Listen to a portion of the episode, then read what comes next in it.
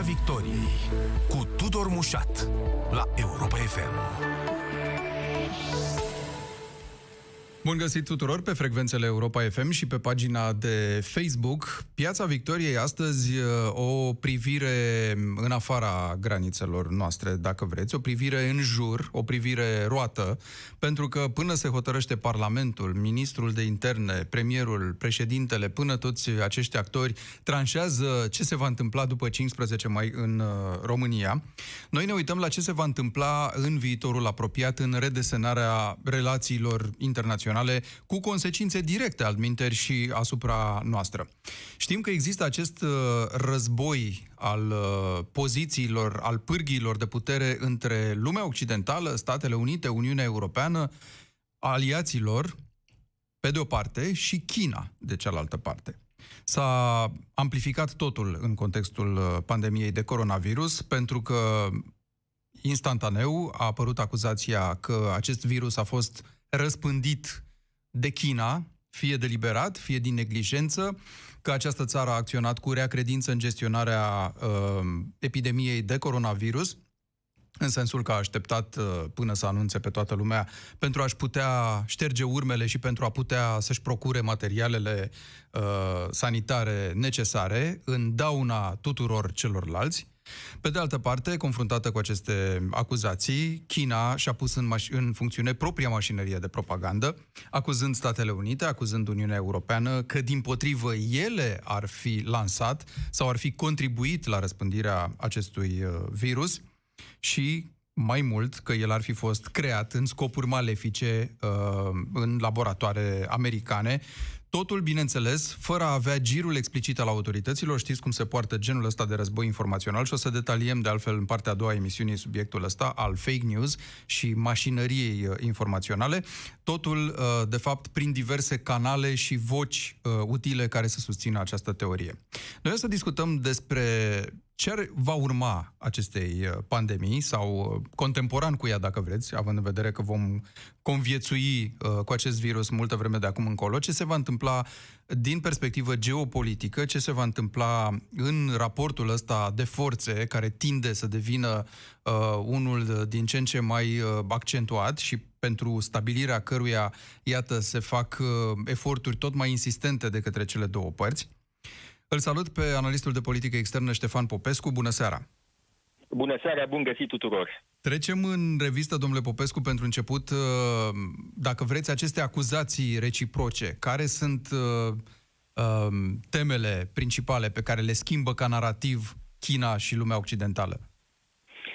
Da, trebuie spus că această pandemie de coronavirus a jucat numai rolul de accelerator al unei confruntări care a început deja să se manifeste. Gândiți-vă că acum un an chiar, pe 12 martie 2019, Uniunea Europeană dădea publicității un document strategic privind relațiile cu China, prin care o desemna drept rival sistemic. Mult mai eclatantă a fost atitudinea președintelui Donald Trump, care a fost de fapt un continuator al administrației Obama, Aduceți-vă aminte de demersul administrației Obama de a încheia un mare tratat de liber schimb transpacific cu națiuni aflate la frontierele Chinei, tocmai pentru a contra această, nu aș spune, um, influență crescută a Chinei dar pentru a contra uh, dezechilibrele apărute în relațiile cu China și mai ales pericolul reprezentat de acest lucru. Pentru că circulă foarte multe clișee și cred că e bine mai întâi să spunem uh, unde se află pericolul pentru că aspirațiile Chinei de a fi un pilon important al unei lumi multipolare sunt legitime. O țară de un miliard 400 de milioane de locuitori, cu un produs național brut uh, de 15 trilioane de dolari, uh, cu o istorie multimilenară, cu o conștiință istorică pe care și-a păstrat-o intactă de-a lungul milenilor, cred că nu putem spune că sunt decât uh, legitime. Însă, Problema este felul în care China se raportează la lume.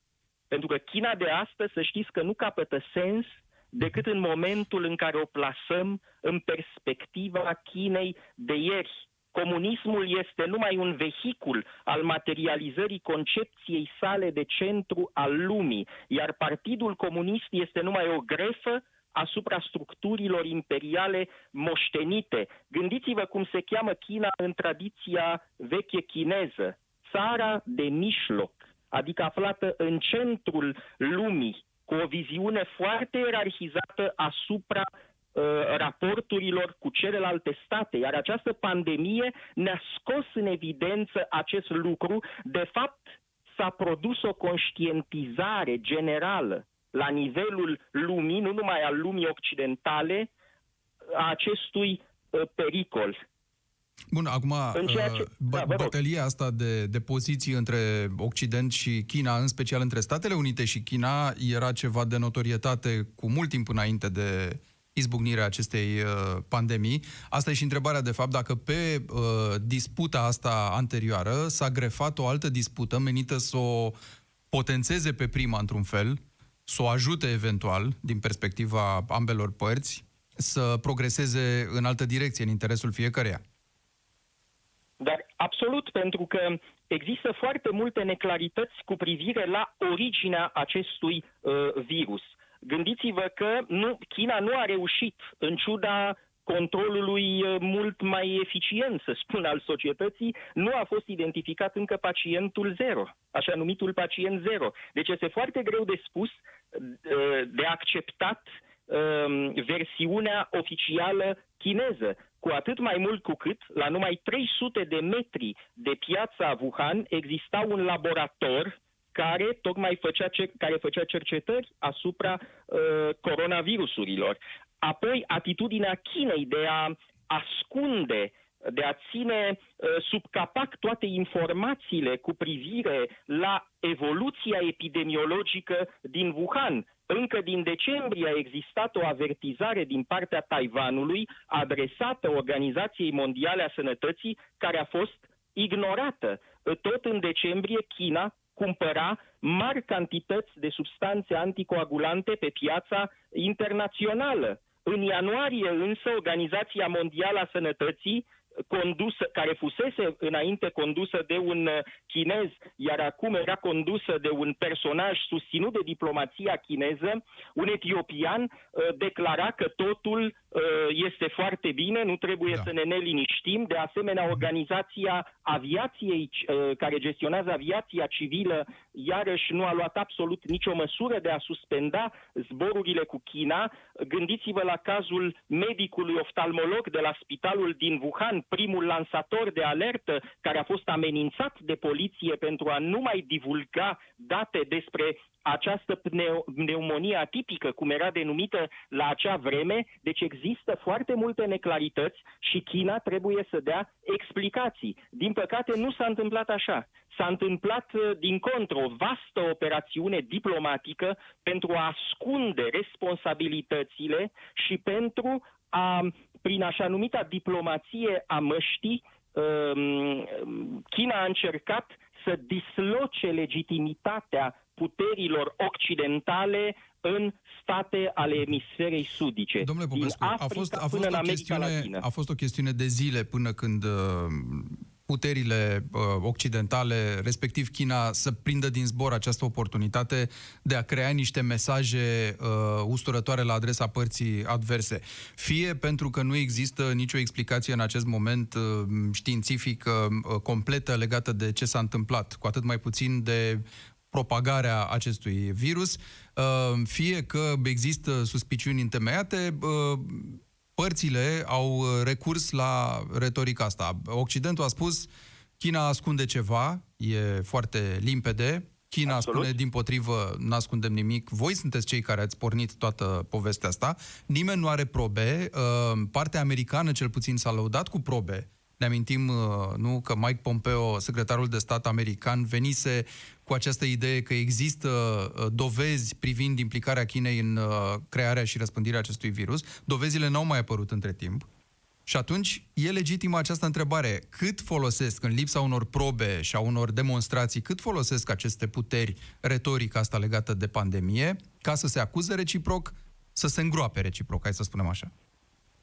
Pandemia, într-adevăr, este foarte greu să, să avem dovezi. Este, într-adevăr, aveți dreptate că Statele Unite nu au adus, uh, nu au susținut prin dovezi acuzațiile, dar în același timp trebuie, uh, avem un indiciu. În momentul în care puterile occidentale au afirmat aproape la unison că există o problemă, China a revizuit cifrele cifrele uh, cu situația uh, deceselor uh, provocate de această epidemie. Deci, prin, în mod indirect, China a recunoscut că, sigur, a dat o explicație, a spus că autoritățile locale nu au raportat la centru, au existat întârzieri. În același timp, trebuie spus că orice criză, fie că este pandemie, fie că este cu tremur de pământ, fie că este atentat terorist, statele încearcă să o exploateze din punctul de vedere al diplomației publice. În 2004, când a fost tsunamiul din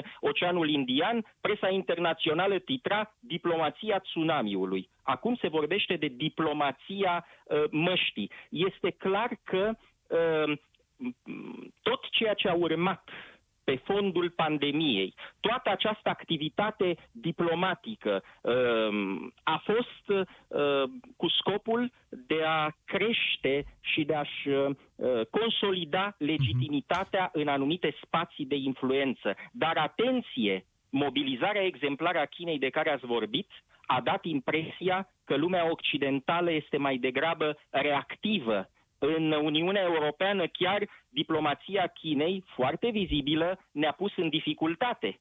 Ehm, Ursula von der Leyen, com, uh, șefa Comisiei Europene, și-a cerut chiar scuze Italiei pentru atitudinea lentă, pentru solidaritatea cu rezerve arătată uh, Italiei. Uh, de asemenea, același lucru s-a întâmplat, uh, dar mai puțin a ajuns la noi și în, în America Latină. Practic, lumea occidentală a fost luată prin surprindere da, de această Domnule Popescu, iertați-mă, nu va, fi, nu va fi ca un fel de hai să spunem, îmi vin, nu vine aminte altă comparație, ca un fel de spălat al rufelor în familie, adică indiferent câte rupturi ar exista și disonanțe între partenerii din Uniunea Europeană, între partenerii transatlantici, între componenții lumii occidentale, nu se vor solidariza ei atâta vreme cât au acest inamic comun sau acest mare semn de întrebare legat de pornirea virusului din China?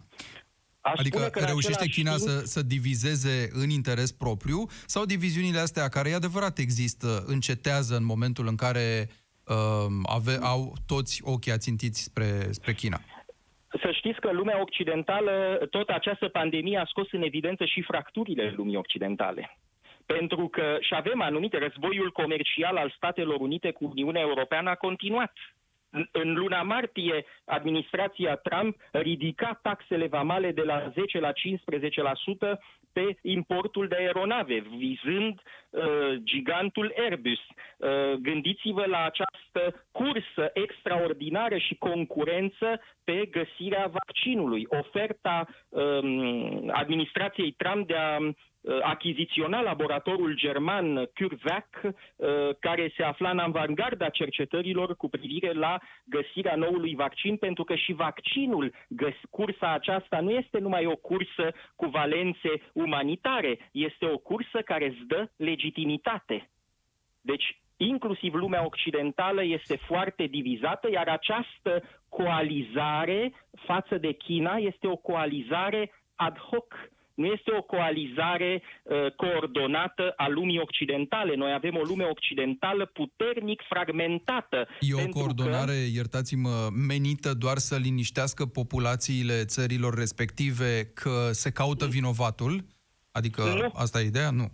Nu, absolut deloc. Este o, este o Uh, cursă pentru o acțiune pentru a reechilibra relațiile cu China. V-am amintit de acel document strategic al Uniunii Europene. Deci la nivelul establishmenturilor occidentale exista conștiința acestor dezechilibre extraordinare, inclusiv în ce privește industria farmaceutică, unde 70% din substanțele active sunt fabricate în China, importate în China uh, și uh, numai că acum s-a oferit un suport la nivelul opiniilor publice occidentale, o conștientizare masivă care accelerează acest uh, fenomen. Dar în același timp trebuie spus că nu avem o lume occidentală uh, unită. Uh, Statele Unite ale Americii, și acesta este al doilea element al crizei, nu și-au mai asumat leadership-ul la nivel uh, global. În 2014, administrația Obama era cea care organiza o coaliție de 62 de țări pentru a lupta împotriva epidemiei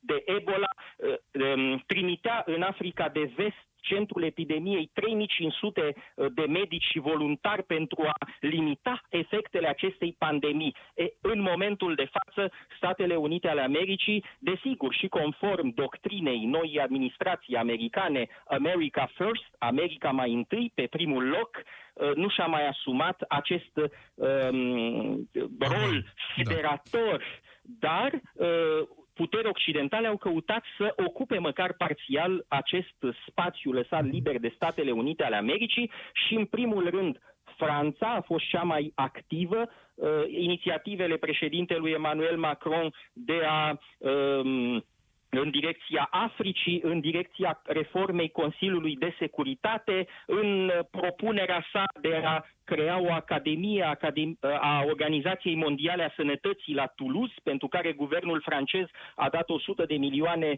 uh, de uh, euro, uh, inclusiv contribuția Franței de un miliard 500 de milioane de euro dată la cheta mondială organizată de uh, Comisia Europeană, toate acestea arată și o încercare în lumea occidentală de reajustare a raporturilor pe fondul uh, redimensionării angajamentului american uh, în lume. Acesta s-a concentrat în deosebi în țările Caraibelor și în America Latină dar nu a mai fost un leadership la nivel global. Uh, da.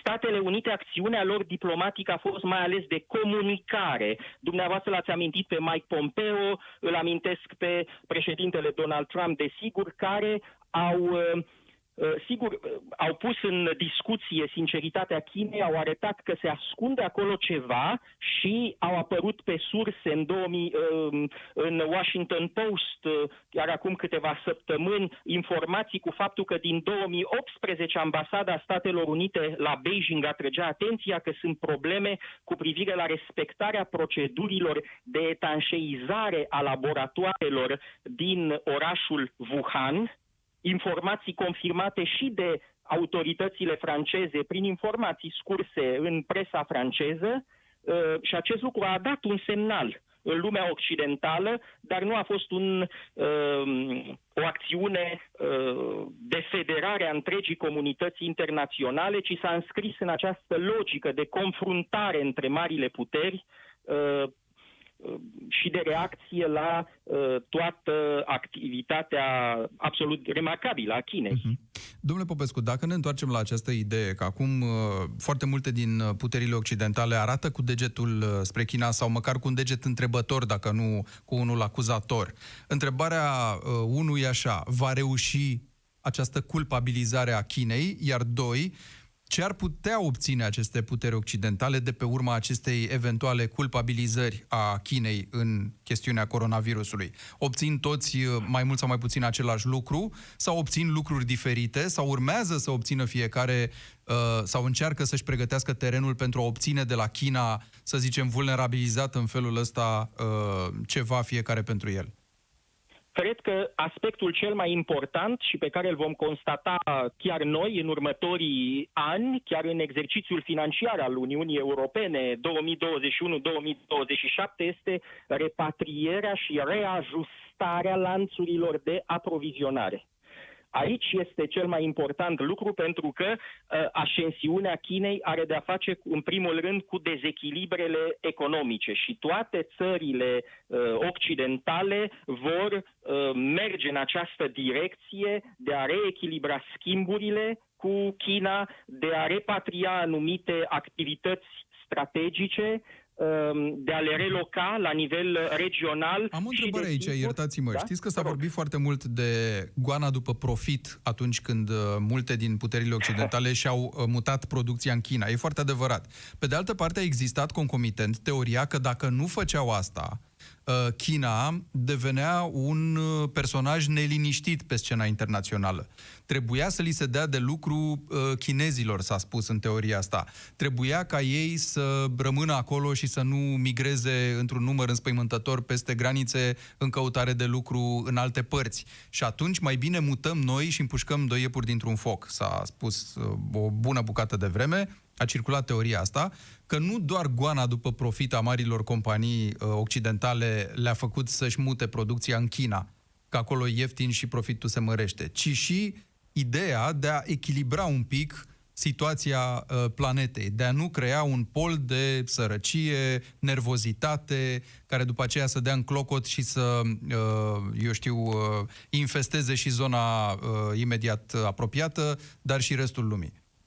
Cred că potențialul Chinei a contat cel mai mult, pentru că dacă ne referim la această uh, dorință de a limita migrația chineză, uh, observăm că, din potrivă, migrația chineză este foarte activă și foarte masivă. Masivă în uh, Asia de Sud-Est, unde foarte multe zone. Da, da, e una cu mandat oarecum. Adică e una în care statul îți pune în mână, nu te uh, Absolut. învestește cu această putere comercială și îți spune du-te și deschide noi teritorii în numele nostru, nu? Cum ar veni, Absolut, comerciale. Și da. Absolut și există foarte multe anchete, inclusiv cu privire mai ales în Italia. Garda financiară italiană în 2011-2012 a avut acțiuni de amploare uh, punând în evidență traficul de fonduri ilicite dinspre Italia spre uh, China, uh, folosind sisteme tradiționale bancare, deci ocolind sistemele bancare clasice. Și asta ne-a arătat o altă dimensiune dimensiune a uh, acestor, o altă, de a pus altfel în lumină aceste comunități uh, chineze. Uh, nu mai vorbim de Africa, unde toate operele de infrastructură sunt realizate cu mână de lucru chineză, care apoi rămâne la fața locului.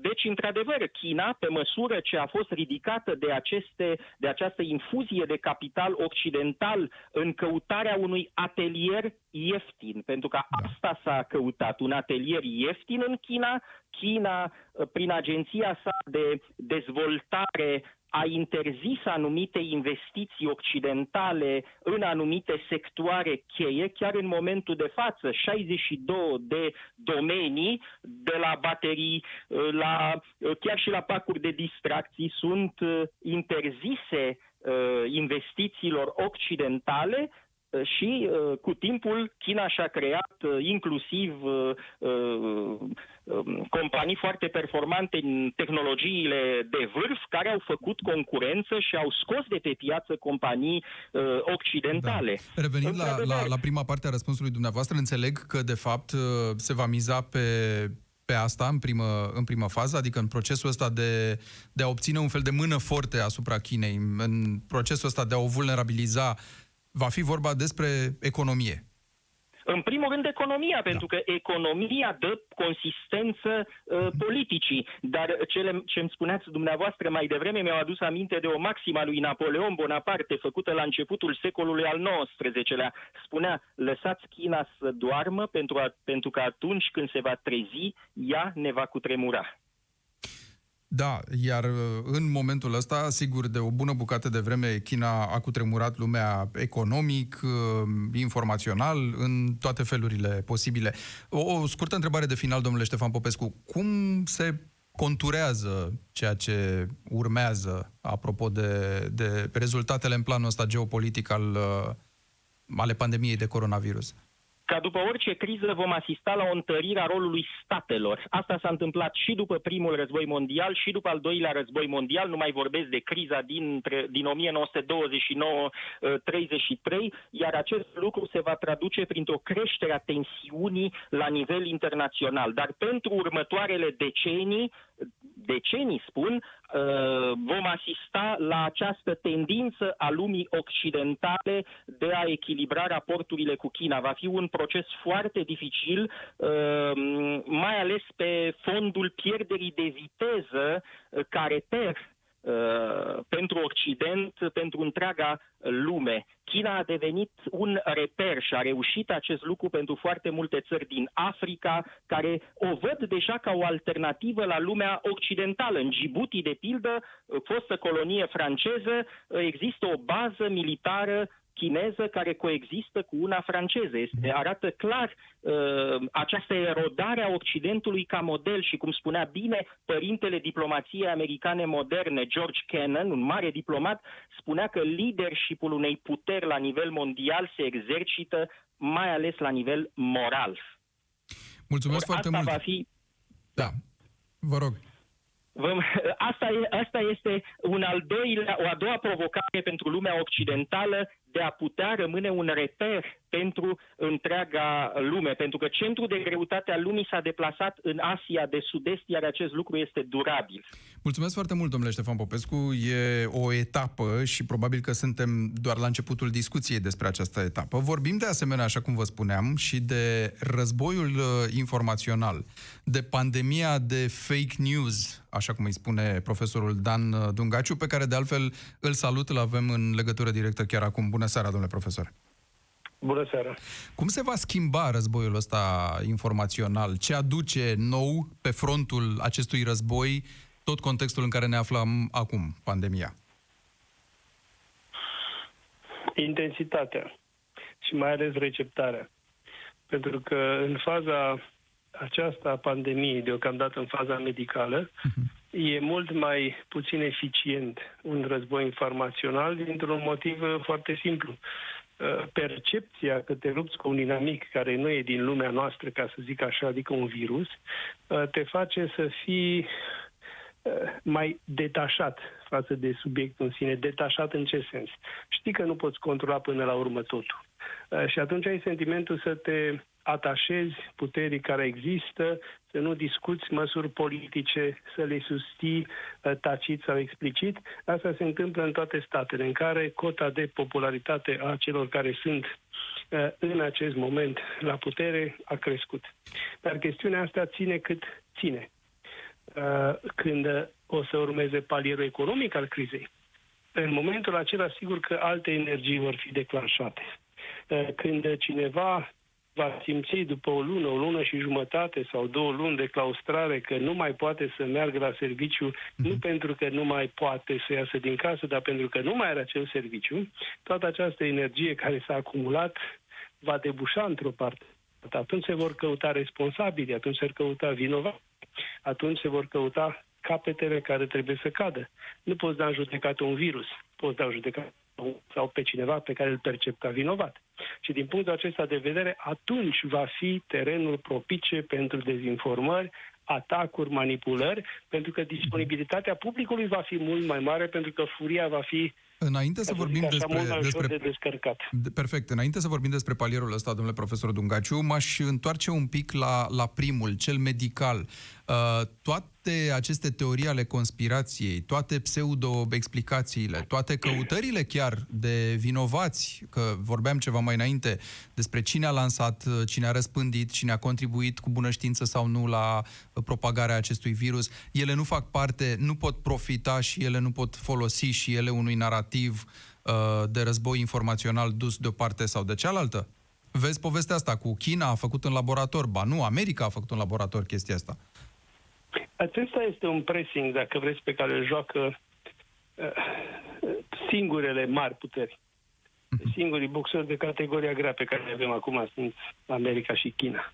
Restul sunt boxeri de categoria mijlocie, dacă vreți. Dar cei care joacă cu centura pe masă, dacă vreți, titlul de campion mondial sunt doar două forțe, America și China. Asta este care îl fac, pe care îl face America, care a pierdut startul din această perspectivă. Uh-huh. China a început prima, ca să spun așa. China a început diplomația măștilor, China a început să-l așeze pe președintele Xi Jinping după după dat, ca să zic așa, virusul de acolo, l-a scos în față, l-a arătat, acesta a salutat lumea și a dat un mesaj că China, sistemul nostru, poate să învingă acest inamic.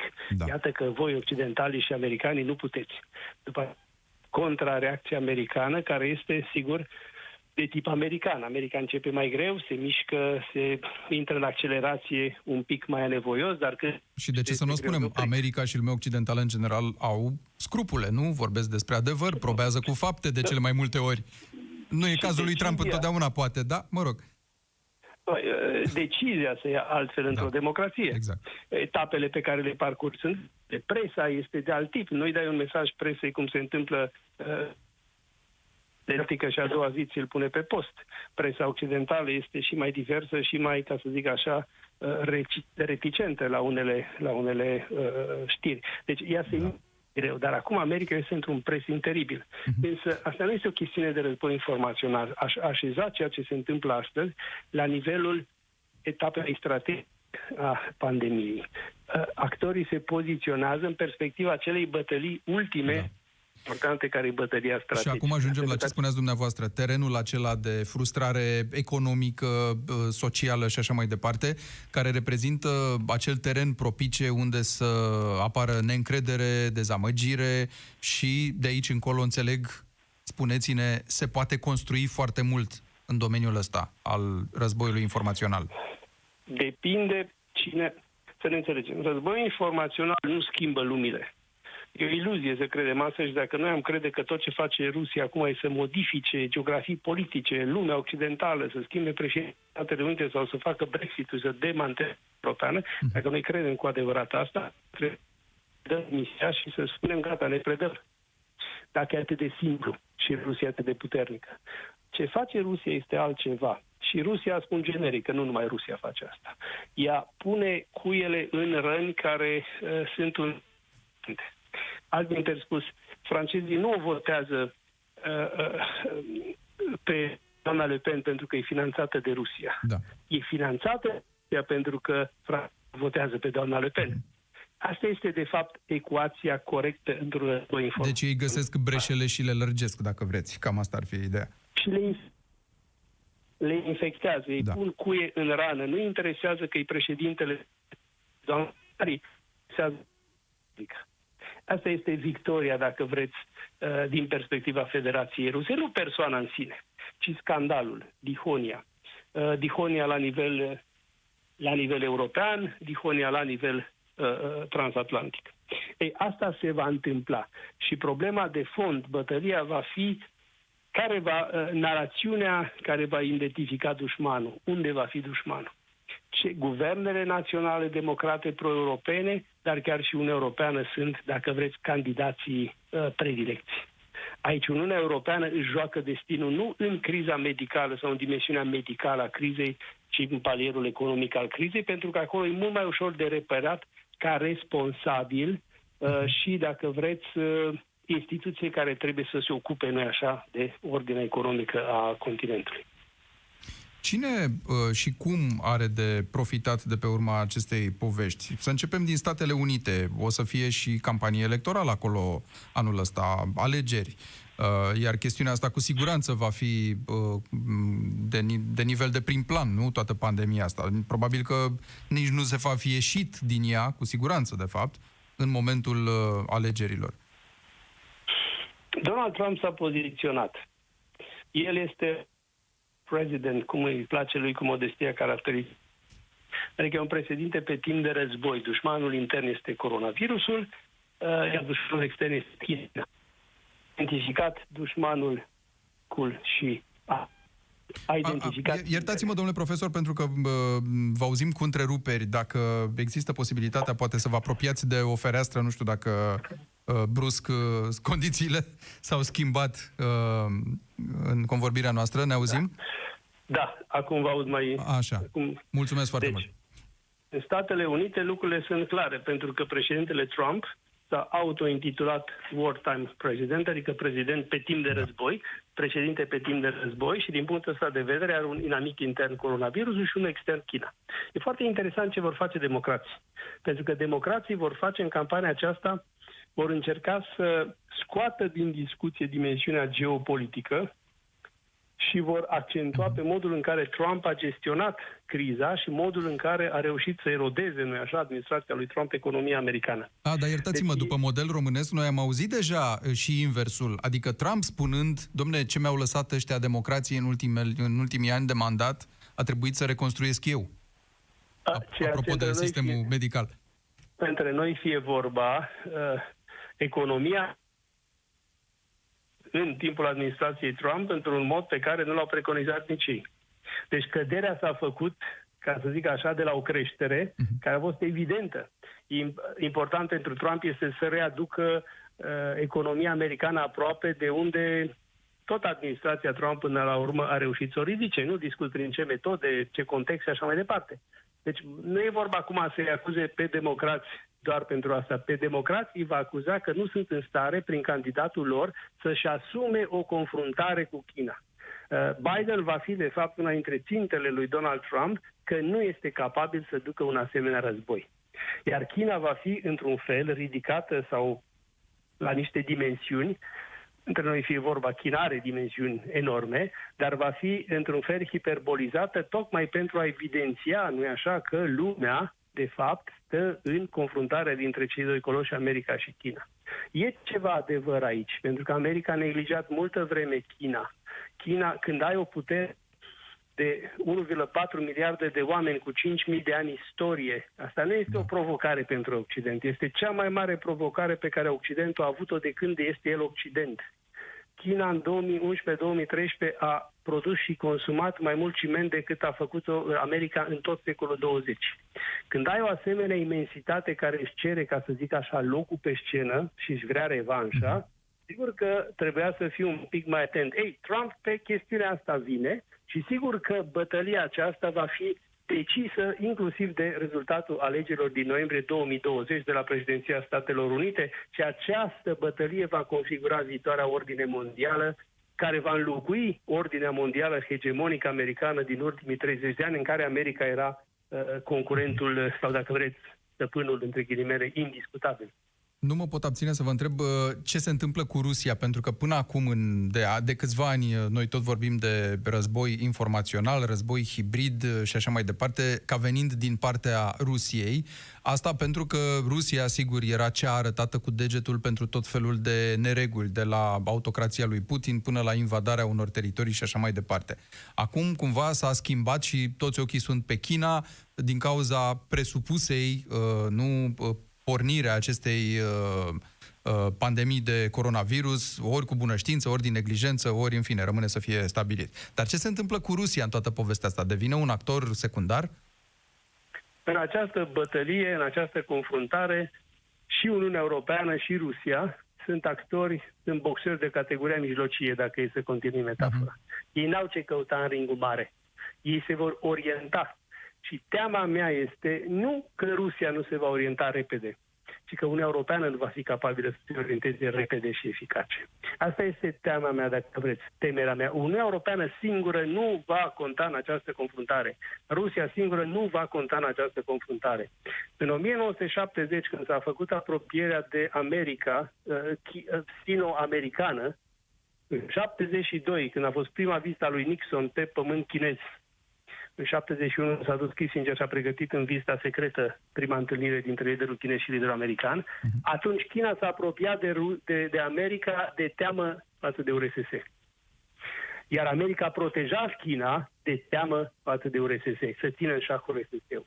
Da. S-ar putea, printr-un paradox, să asistăm la o coaliție americano-rusă împotriva Chinei, ca, pe care n-ar trebui să o excludem. Ideea că uh, lumea se împarte între, pe de o parte, Uniunea Europeană și America, pe de altă parte, Asia, China și Rusia, este o naivitate geopolitică și strategică. Între China și Rusia există suficient de multe tensiuni vechi, adânci, temeri profunde din partea Rusiei. Rusia se teme de o chină puternică pentru că poate să o sufoce. Și din această perspectivă am sentimentul că Rusia își va juca toate cărțile și nu este exclus ca în această bătălie să se așeze mai degrabă de partea Statelor Unite. Problema Uniunii Europene mă îngrijorează pentru că dacă Uniunea Europeană, Bruxelles, nu va înțelege că bătălia pe care o are de dus este alături de America, indiferent că președintele Americii se numește Donald Trump, este America, you stupid, cum ar fi spus un consilier al lui, da. al lui Clinton. Dacă nu înțelege asta, riscă să devină în câțiva ani un lac în care vor pescui America și chinezii partenerii strategici uh, personali. Ăsta este riscul pentru Uniunea Europeană. Uh-huh. În ciuda acestor divergențe sau a uh, liniilor pe care le urmăresc separat statele Uniunii Europene, până la urmă le unește, să zicem, ideea asta de inamic comun, într-un fel? Fie că e Rusia, fie că e fond... China. Niciodată n-a fost suficient de clară distinția între amic și inamic pentru Uniunea Europeană. Uh-huh. Slăbiciunea strategică a Uniunii Europene este că n-a știut, că n-a putut, iertați-mă cum spun, să, să-și identifice amicii și inamicii. Uniunea Europeană nu are real politic. Ca să faci politică externă eficientă, trebuie să ai un real politic, care înseamnă o istorie asumată, să știi ce să dai, ce știi să te ceri, ce știi să negociezi. Ori noi, europenii, când ne uităm la Rusia, nu vedem același lucru. Estul nu vede același lucru precum vede vestul. Și se vede asta foarte clar și când ne uităm în urmă și identificăm sau citim trecutul, și când ne uităm la Rusia de astăzi. Deci, din această perspectivă, sper că atunci când se uită la China, măcar să vedem același lucru, dar deocamdată n-a trecut încă un europeană testul da. chinez. Mulțumesc foarte Asta mult, domnule profesor. provocare. Mulțumesc foarte mult, domnule profesor Dan uh, Dungaciu. Asta a fost Piața Victoriei azi. Rămâneți cu Europa FM. Piața Victoriei cu Tudor Mușat la Europa FM.